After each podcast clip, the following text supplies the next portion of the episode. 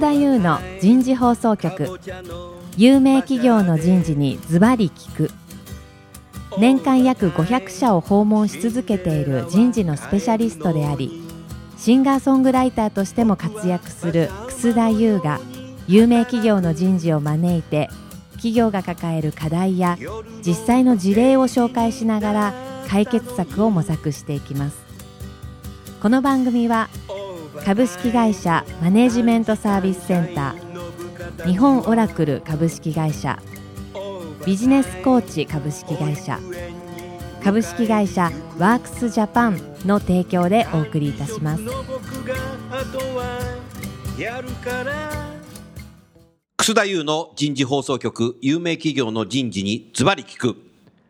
えー、皆さんこんにちは。パーソナリティの楠田優と申します。今日もですね東京港区外苑前の日本オラクルさんの14階のフロアから、えー、お送りいたします。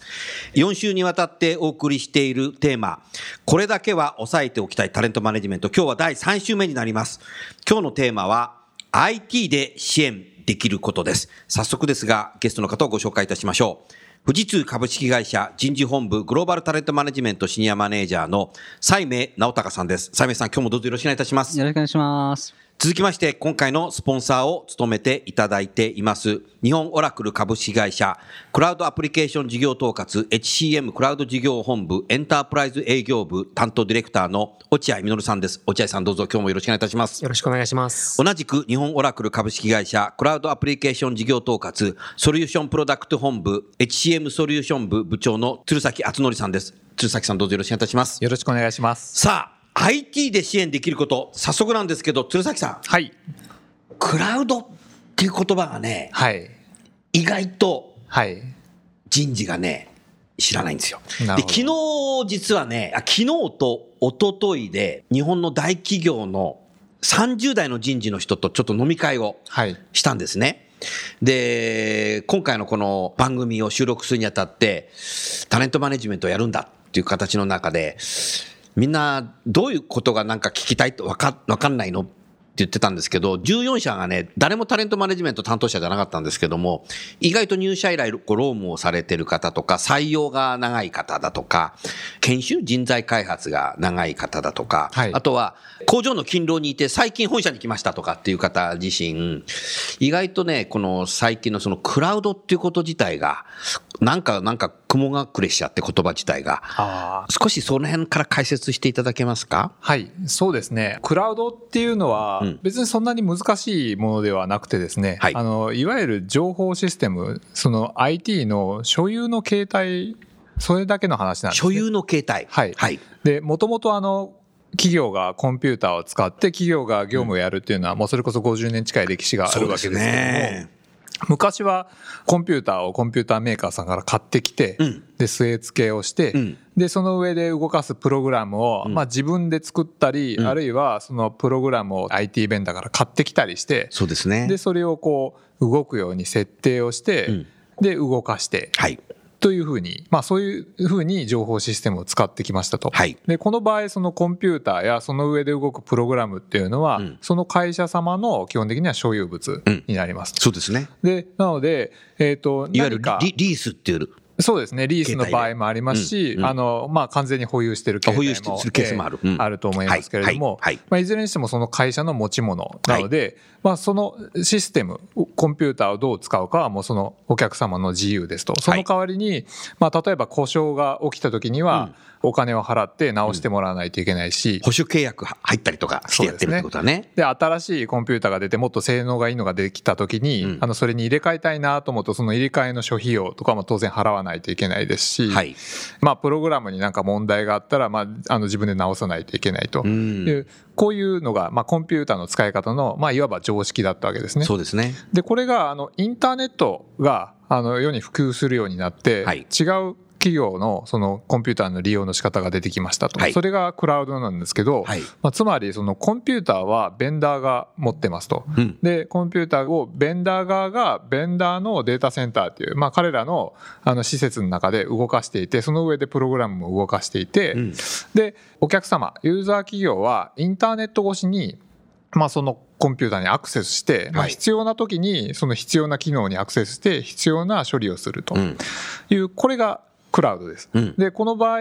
そのハードウェアの重りであるとか、はい、なんか不具合があった時の修正であるとか、うん、新しい機能の追加とか、そういったものはもう全部ベンダー側がやるので、おなるほど。利用側からすると、うん、まあ、普通に、まあ、日々使っていると。で、その裏で、なんかその災害発生時のバックアップとか、そんな面倒くさいことはベンダーが全部やってくれるので、なるほど。えー、ただただ使えばいいと、これがクラウドです。まあ、だからアウトソーシングになったっていうそうですね。考え方もある非常にシンプルに言うとシステムのあの運用と保守をアウトソーシングしているというのがクラウドだと言えると思います。はい、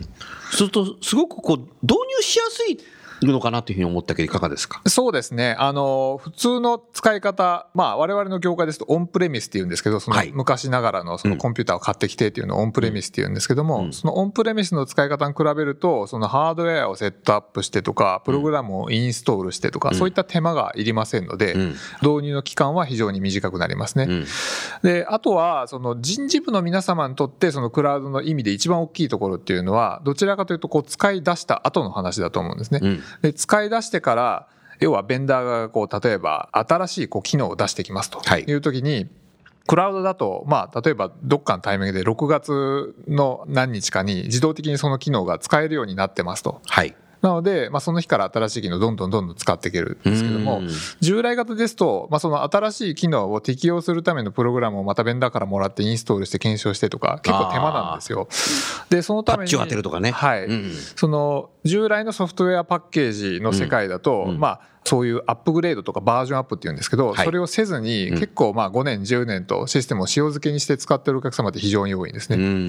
で、まあ、最近特にあのスマートフォンみたいなそのデジタルの技術、はい、その非常に利便性の高い技術たくさん出てきて、はい、で業務システムにもそういった技術あのふんだんに取り込まれるようになってきているので、うん、まあ、クラウドだとそういった便利機能がどんどんどんどん入って、うん、よりこう業務の生産性を上げていく機能を、まあ、どんどん使えるようになるんですけども、ど。従来型のやり方だと、まあ、そういうプログラムをこう簡単に適用するのもできないので、うん、まあ、10年前のテクノロジーを、まあ、結果として使い続けることになると。なるほど。なので、まあ、クラウドの一番の利用ユーザーである人事部の皆様にとってのメリットっていうのはそこにあるというふうに私は思います。ねうん、そうするとこのクラウドの世界っていうのは、はい、B2C のツールっていうのは結構先行して、はい、SNS っていうか、はい、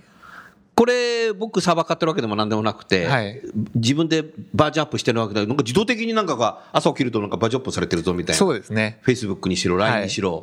あるじゃないですか。はい、その感覚が B2B でも行われてきたっていう認識でいいですか、そうですね。まさにその通りですね。なるほど。あの、まあ、皆さんも iPhone 使ったら iOS がある朝バージョンアップされててなんかアイコンの見た目がちょっと変わってるとか、うん、そうそうそうあると思うんですけども、うん、まあ、まさに同じような感覚で我々のシステムもまあ日々月々こうアップグレードをしていって、よりこう使いやすくなっていくっていう形になってます。まあもちろんそのどのタイミングでアップグレードするのかっていうのは当然選択の余地はあって、まあお客様のそのあんま業務負荷が高くない時に、なんか本当にこう業務が非常にこう集中しているもう評価の真っ最中にあんまりこうユーザーインターフェースが変わるのもよろしくないので、まあ多少そこはあの融通は聞かせることはできるんですけども、なるほどね。基本的にはそういう考え方ですね。なるほどね。まあ、B2C でびっくりしたのは、いいねボタンが、超いいねボタンが出てきた時は びっくりしたけどね。はい、でも今、今の鶴崎さんの話は、西明さん、富士通さんのコンピューターの歴史でもあるね。そうそうですね。汎用機をお客様に買っていただいて、まずはオフコンとか、ダムダム活発からあって、ね、それがだんだんだんだんあのオープン化になってきて、インターネットの時代になってて、ね。もともとはそのメインフレーム。メインフレームね、汎用機メイン汎用機そこが富士通の大きな収益源だったですけれども、まあ、だんだん売れなくなってくる売れなくなってくる。新しい。そそれを自前で持つお客さんもだんだん減ってきているので、やっぱり、まあ、安いサーバーをたくさん集めて、うん、仮想化の技術を使いながら、うん、えー、そこにいろんなお客さんのものを取り込むっていう方がやっぱり効率的だし、うん、安いし、っていうことでクラウドがやっぱり普及してるし、富士通の戦略もクラウドにすごくシフトしています。シフトしてきて、はい、ビジネス自身自身がね、はい、なるほどね。そうすると鶴崎さんあのまあ、タレントマネジメントもこうクラウドということですけども、はい、近年ね、総務というか人事というか、いろんななんていうのかな、会議室の予約だとか、はい、えエアコンのコントロールだとかっていうのも、なんか随分こう、ファシリテートのところも結構クラウド化してきたような感じするけど、その辺はいかがですか？そうですね、まあ、まさにあの弊社が使っているこのビルの空調の エアコンを入れるシステムをクラウドで提供オラクルさんはビルの空調はクラウドでできるの？まあそうですね、これこのシステム自体は多分そのビル管理会社のあビル管理会社がやってるも、うん、はい。まあ、そういうふうに。クラウドなんだ、これも。ええ。ーうん、なので、まあ、わざわざその例えばビル管の人に電話して暑いですとか言わずとも、もうセルフサービスで、まあ、いつでもスイッチオン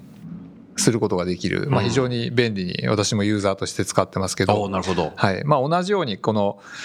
まあ、クラウドの一つのメリットはその例えばスマートフォンからでも、はい、あのパソコンからでも、うん、まあ、タブレットからでもどこでもアクセスできてで、えー、といつでもあのやれるっていうことなのでまあ、在宅してる方も。で例えば移動中にちょっと自分の評価シートをこう入れたりとかですね、まあ、そういった使い方もできるので特にまあ人事業務タレントマネジメントですと一般従業員がアクセスする機能っていうのも結構ありますので、評価とか、その人材の検索とか、そうだね、えー、そういったものはまさに。評価とかどこでもできるみたいな、スマホで。なるほど。ね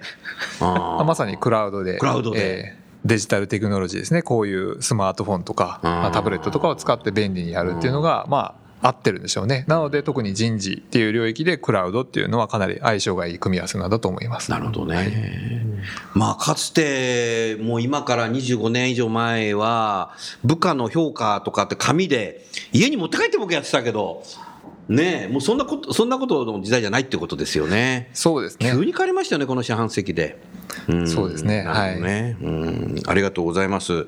そうすると、その IT で支援できることっていうのは今回テーマですけども、まさにこのタレントマネジメントのシステムというのも、もうクラウドで、こう全部こうできると。そうですね。いうことで、はい、えー、いいわけですね。そうですね。まさに我々も富士通様と一緒で、あの、クラウド事業っていうのに非常にこう、経営としては舵を切っておりまして。舵を切っている。で、この人事の領域においても、うん、あの、オラクル HCM クラウドっていう、まあ、そのままの名前なんですけども、まあ、そういうこう、クラウドのサービスを出していて、うんはい、で、その包括的なタレントマネジメントがクラウドでできるようなものをご提供してます。もうオラクルさんもね、トップの方自身が HCM については相当力入れてメッセージ発信されてますもんね。そうですね。はい。本国の当時 CEO だったラリー・エリソンという、はい、まあ創業者ですね。そうですね。自らが、あの、この HCM クラウドのデモンストレーションを、うん、あの、日本に来て、まあ大規模なイベントがあった時に基調講演で、まあ、この HCM のデモをしてたんですけども。なるほどね。はい。まあ、かなり力を入れてます、ね、人事の大きなトランスフォーメーション。になるのと、あとはそういう感じでクラウドでスマートフォンからいろんなことができるっていうことは、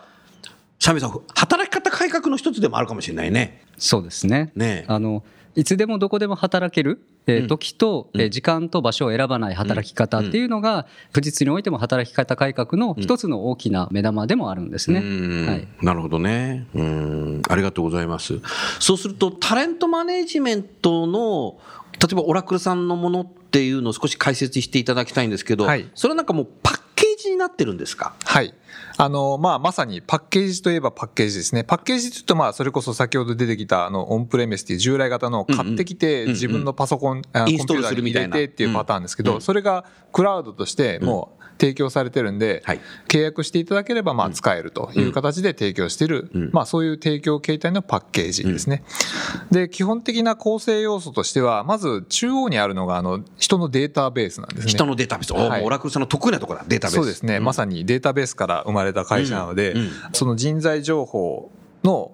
変な言い方ですけど、大副長と言いますか。大副長というか。人の大副長ですね。うん。うん、その人にまつわる、まあ、採用の時に、まあ、誰が面接してどういう評価で、入社してからどこに配属されて、はい、えっ、ー、と、どういう評価で、どういう OJT 受けて、どういう研修受けて、うん、っていう、こういう人に関する、まあ、様々な情報を、はい、あの、格納しているデータベースのが真ん中にドンとありまして、うん、で、その周りに、個々の人事業務を回していくための、そのアプリケーションですね、うん、えー、適用業務の機能があります。はい、まあ、具体的にはその採用。採用。えー、応募者が、インターネットから申し込んできて選考をして、うん、で内定を出してっていうような採用を管理するものや、あるいは評価。あの定期評価ですね、うん、えー、本人が本人評価を入れて上長が上長評価を入れて、はい、まあ、最後あの甘辛を調整して、で ABCD とかつける、まあ、あの評価業務であるとか、まあ、後継者の育成後継者の任命をしていくようなな機能であるとか、まあ、そういったものがその周辺にあると、うん、なんでデータベースを中心としてその周りにさまざまな業務機能があるので、はい、まあ、お客様は、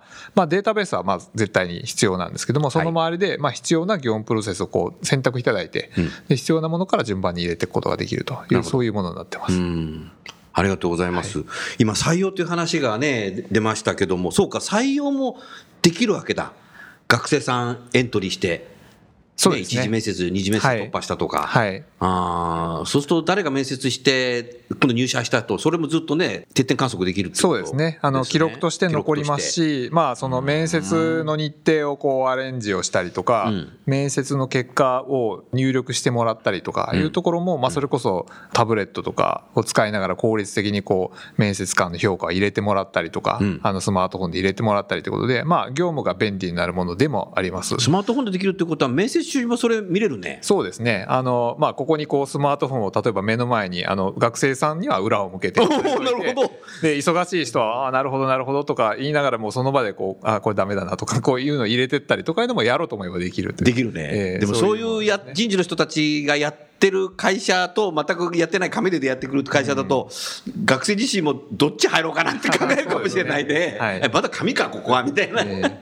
ー、で 先進的な企業入りたいっていうのは多分学生のね、考えあるだろうから、うん、なるほどなそうですね採用のところで我々の HCM クラウドを使っていただいているお客様がおっしゃってたのは、やっぱりその企業が学生に対するこうブランドイメージみたいなのもあって、やっぱり面接官がこうタブレットを持ってさっそうと現れて、で、ああなたの履歴書はこれですねみたいなのを例えばそれで見たりしながらやるとちょっとかっこいいよねと。かっこいい。でもそれ重要だね。そういうふうなことをやりたいから、まあこれこういうツールを先進的なものを使うんだっておっしゃってる企業のお客様いらっしゃいますね。なるほど。はい、こういうな意味で、だからタレントマネジメント採用のとこも使えるわけだ。そうです、ね、落合さん、そういうニーズもあるの、ね、求職者だったり、まあ、候補者っていうのはまだ外部の方ですので、その社内のシステムにアクセスさせるっていうことが従来はやっぱりできなかったことですけども、まあセキュリティがしっかりしていますので、うん、ID とパスワードで社外の方も入ってスケジュールの調整を一緒にやったりとか、うん、日程調整を同じプラットフォームの上でやったりということが可能になってきていますね。え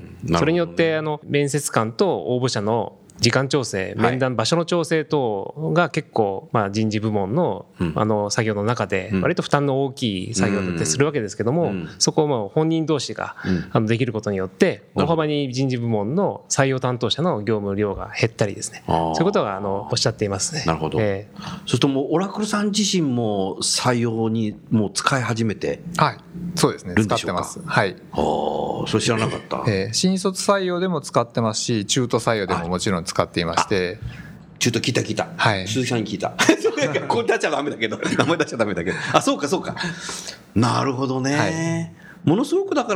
ら、なんていうのかな、仕事が早くなるね、採用担当の人も。そうですね、はい。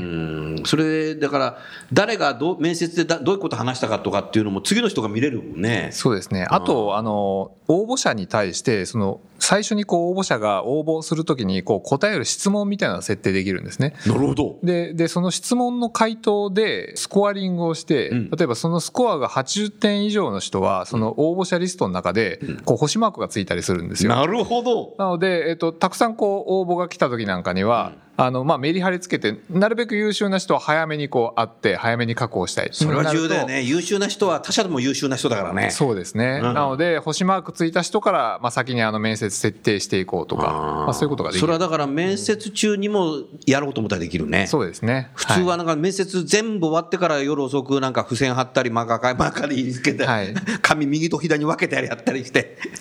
やってたけども、ね、そのことやってる場合じゃないね。えー、この人、まあ、すごく優秀だから、もう二次面接飛ばして次役員だとかいうのを、例えばまあその場でやろうとしたらできるわけだ。そうですね。はい。面白いな。富士通さんでも採用も、そういった形で、はい、採用は今完全ペーパーレスです。おはい、あのエントリーシートのエントリーシートの段階からウェブで入れますし、うんね、学生さんはそれで一次面接した人は、面接する時はもう紙ないので画面に直接打ちながら面接します、うん、なるほど。こういうことが良かったとか、うん、こういうとこが評価できるとかっていうのはもうその場でガーッと打って打って。打って。で私が二次面接する時は、一次面接した人があこういうことを言ったんだなとか画面で見ながら見ながら。見ながら適正検査の結果も見ながら。画面で打ちながらいろいろ聞きながらそれを入れていくと。で評価もすると。それはすごいねまあ、ただあの学生から見れば、うん、なんて言うんでしょうあのいろいろ1対1で、うん、えー、コミュニケーションを取ってるけど、うん、面接官はガチャガチャなんかパソコンになんか打ち込んでるんだみたいな。そういう雰囲気ちょっと出るんですけど。採用面接官はマルチタスクだね。そう。そうそうなんですよ。同時にやらなきゃいけない。なるほど、はい、はい、それもあのガチャガチャガチャガチャ打ってると、学生にすごい変な印象を与えるので、そうなんだってちゃんと目を見ながら目を見ながらブラインドタッチで打ち込むみたいな。なるほど。アイコンタクトしながらキーボードを打つという。これはマルチタスクだよなこれ。疲れます。疲れます。疲れます。でもでも仕事としては生産性向上してるよねそれ。だと思いますよ。あの前はやっぱり紙なので。あ藤井さん紙紙でやってました。ずず結構前ですよ。えっと六七年前は紙でしたけど、もうそれそれ以降はずっとパソコンで全部やってます。うん,、もう六七年もっとやってんじゃないですか？はい。なるほどね、はい、面白いな。そうですか。うん、ありがとうございます。そうすると、まあ、ある程度そういうデータベースがあって、はい、そういう採用だとか、うん、いろんな、ね、評価のシステムとかっていうのが、汎用的に、まあ、アプリケーションって言っていいかどうか分かんない、はい、あるんですけども、その当社独自のこういうのを追加したいなっていうニーズって多分どこの会社でもありますよね、えー、そういう時っていうのをカスタマイズっていうのもできる。そうですね。まああの一通りこう人事業務であの特にタレントマネジメントで、はい、あの必要とされるものは盛り込んでいるので、うん、あんまりこうあの機能が丸ごとないっていうのはそんなにないんですけど、うん、はい、ただもしそういうのがあれば、うん。お客様独自のアプリケーションを作って、でそのクラウドに組み込むっていう方法もあるんですね。なるほど。はい。で、あんまりちょっと IT 用語いっぱい出してもあれなんですけど、うん、パパースって言って PAAS、プラットフォームアズアサービスっていう。難しいな。うん、そうですね。ちょっと難しいですね、これ。あのいいですよ。えー、あの、独自のアプリケーションが作れる、まあ、クラウドサービスがあるんですけど。そういうのもあるわけあるんですね。で、それと HCM クラウドをこう、あの、あの組み合わせて、で、あの、一つの一連の業務を実現することもできます。はい。た、例えば、えー、あの、こんなことしてほしいんですっていうのなんか、なんか覚えてるエピソードありますか？そうですね。あの、これはグローバルの、はい、あの、IT のそのシステム構築も含めたいろんなサービスをされてる会社様なんですけども、はい、えっと、そこは HCM クラウド、その人事のシステムと、うん、そのパースで作った独自の機能を組み合わせてます。で、どういう使い方かっていうと、うん、そこの会社にお客様、クライアントから、例えばこういうあの仕事を受けてほしいと、例えば BPO みたいなアウトソーシングで受けてほしいみたいな依頼が来たとしますと。はい、で、その依頼を受け付けるのが、まずそのパース側で、そ受付画面みたいなのがあってですね。なるほど。で、そこで、えー、とパースで一旦受け付けますと、うん、でここで必要とされるリソースが例えば100人技術者が必要だっていうふうになった時に、うんうん、この100人を自社の社員で賄えるのかどうなのか。これを HCM クラウド人事の方と連携して、例えばここで80人いますと、うん、でそうするとじゃあこの80人は人事の方で抑えた、うん、これは HCM クラの仕事です。で残り20どうするかっていうと外注だっていうので、うん、そのパートナー企業さんとかにその20人の手配をするんですね、なるほど。ここはまた別のそのパートナー企業のネットワークに飛んでいくっていう、こういうこう仕組みをその作られてる会社様がありますね。これも完全にあのある意味人事の領域を逸脱しているので、うん、まあ、そこのこうクライアントとのやり取りの部分っていうのはもうそのお客様独自に作られて、うん、パースっていうものの上に作られて、うん、で自社のそのリソースの情報自社のこう技術者であるとか、リソースの情報っていうのは HCM クラウドの人事の中にあるのでそこと組み合わせて、まあ、一連の業務としてそれをやってるっていうケースですね。なるほどね、はい、まあ、これぐらいちょっと大規模なあの、うんうん、大規模形になってくるともう結構特殊というか、ね、特殊ですね。その業界でやりたいことがそうやってできるんだね。ですね。はい。ああ。そうすると、じゃあ、ある程度、基本的なパッケージ的なことで買いながら、後からこう採用もやりたいなとか、今みたいに後からこういうのもやりたいなっていうことでも、どんどん追加できるっていう。そうですね。はい。ことですよね。はい。おっしゃる通りです。まあ、実際その、タレントマネジメントで我々の HCM クラウドをお使いいただいているお客様も、はい、あの一気にいろんな業務をドーンとクラウドに載せるってほとんどなくてですね。せーのはないんだ。せーのはほとんどないです、ね、少しずつどこからから始める。はい。大体フェーズ1、フェーズ2、フェーズ3みたいな形で。フェーズ1は大体どの辺ですか？フェーズ1は大体人のデータベースを整備しましょうみたいなところから始まることがですね。はいうん、でそれプラス、まあ、あの1回目2回目の議論でもありましたけど、先週先々週の議論でもありましたけども、重要なポストに対する公認者計画と、まあ、人のデータベースの整備。ここら辺をまあファーストフェーズでやろうと、うん、でセカンドフェーズで例えば評価。のプロセスとか、目標管理のプロセスをやっていこうなるほど。で、えー、と3つ目で、まあ、これもいろいろなんですけども、うん、えー、例えばあの研修とかですね。その仕組みを乗せていこうとか、うん、まあ、これ一つのパターンですけども、うん、まあ、そんな形でこう順次効果を確かめながら、まあ、リスクも分散しながらあと人事部の人もいっぺんにやるとやっぱ大変なので、人がいないので、うん、えー、まあ、そういうふうに導入するケースがほとんどです、なので段階的導入ってのは非常によくあるパターンですね。企業によって、まずフェーズ1が終わって、次何しよう、2やろうっていう会社もあるかもしれないけど、はい、なんかもう中中期計画的に 3, 3段階フェーズぐらいまで考えといて、逆算して、はい、今年来年は1やるとか、はい、どっちが多いんですか、まあ、基本的には後者ですね。あ、後者、ええ、やっぱり先まで考えてやるんだ。はい。うん、なぜならば、やはりその、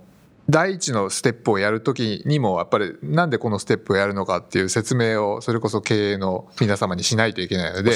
で我々はこのフェーズ3を完了してこの姿が最終のあるべき姿でありたい姿を見せてそうですね。逆算してやっていくっていう、えー、5合目6合目でこういうふうにいきますよっていうこのプランをやっぱり出さないといけないっていうのがあるので、まあ、まずはその全体の方針の中でここをやりますっていう形ですね。ただまあ、そのやってる間に当然経営環境も変わっていきますし、もちろんの、えー、経営の皆さんのそのタレントマネジメントに対するニーズも変わっていきますんで、うん、まあ実際はその計画通り進まないことも、まあよくあるとは思うんですけれども。なるほどね。はい、なるほどね。落合さん、やっぱそういう形で、やっぱお客様と接してらっしゃるわけですか？あの段階的な導入は非常に多いと思います。はい。うん、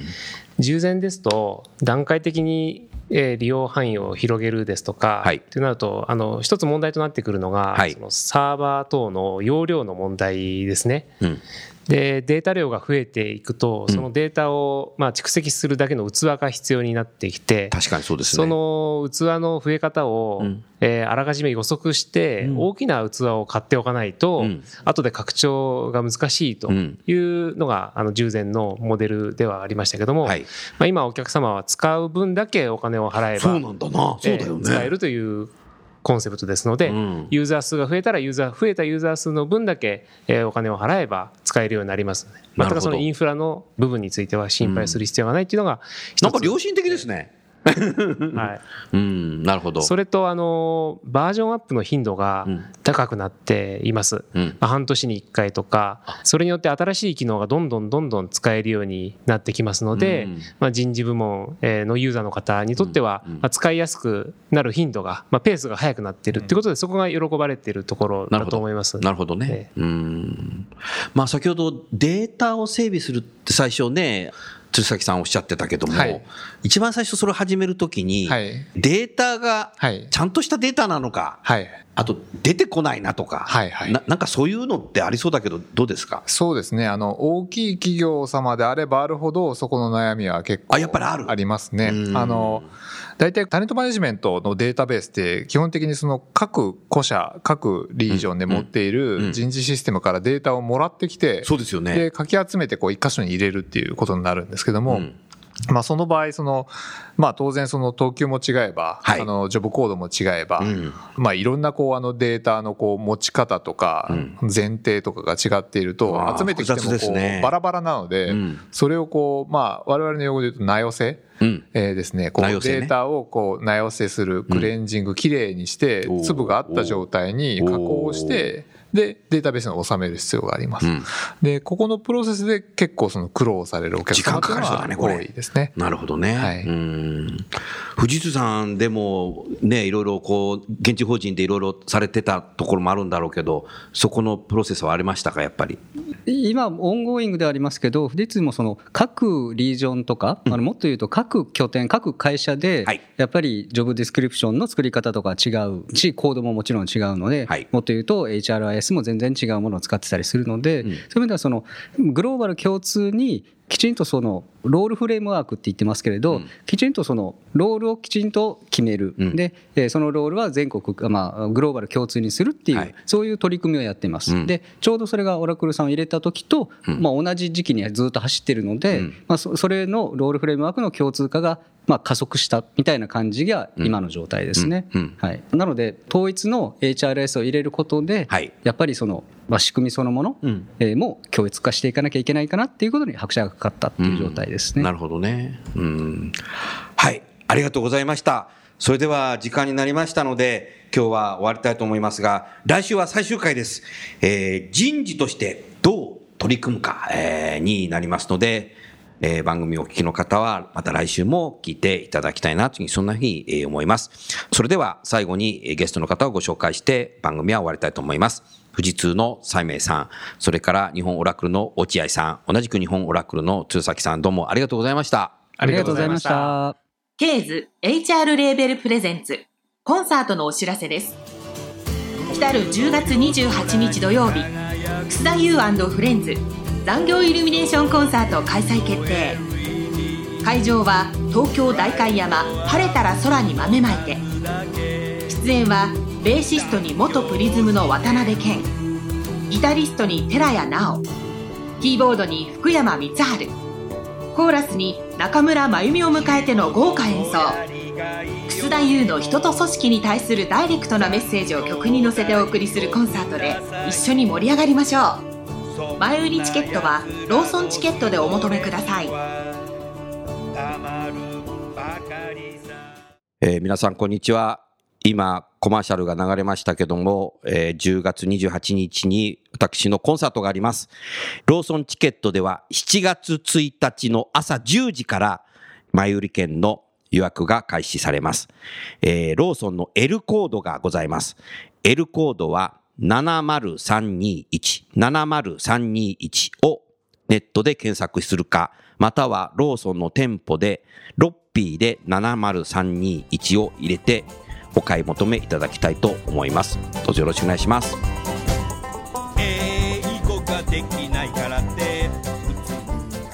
今日のお話はいかがでしたか？楠田優の輝け飛び出せグローバル人材とともにエンディングといたします。この番組は日本最大級の人事ポータルサイト HR プロのウェブサイトからもお聞きいただくことができます。HR プロでは人事領域に役立つさまざまな情報を提供しています。ご興味がある方はウェブサイトをご覧ください。この番組は企業の人材戦略人材育成のプロフェッショナルカンパニー株式会社マネジメントサービスセンター。先進テクノロジーで企業の人事業務を革新する日本オラクル株式会社。人と組織の生産性を高めるビジネスコーチ株式会社。企業の人材採用支援キャリア支援を通じて人と企業の持続的な成長と価値創造に貢献する株式会社ワークスジャパン。の提供でお送りいたしましたそれでは来週もお楽しみに。